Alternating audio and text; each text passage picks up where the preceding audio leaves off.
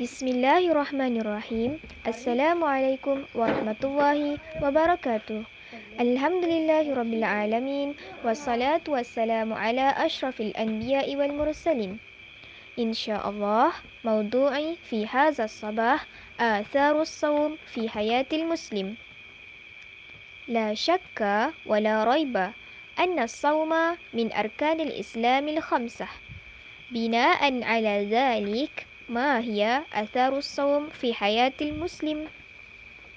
أولا بذكر أن أثار من آثار الصوم في حياة المسلم هو حصول على الصحة ولا تكون الصحة في البدن والجسم بل أيضا حصول على الصحة في العقل هذا لأن سبب من أسباب الأمراض المتنوعة هو جاء من الطعام والشراب غير جيد.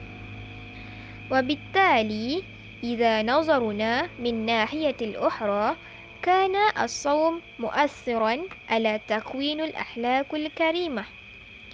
ومن أسبابه لأن الصوم ينهى عن الأمور التي تبطل الصوم. على هذا النحو ظهر علينا أن الصوم يربي الإنسان بأخلاق الحسنة تهذيبا جيدا. وبالإضافة إلى ذلك لا ينافي أحد بأن الصوم وسيلة من وسائل لحصول على محبة الله ورسوله. إن الله تعالى يحب من الذين يلازمون بالصوم. كما عرفنا أن النبي صلى الله عليه وسلم يلازم في حياته بالنوافل.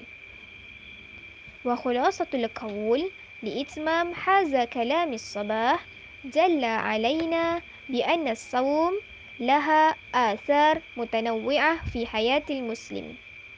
وبالله التوفيق والهداية والسلام عليكم ورحمة الله وبركاته.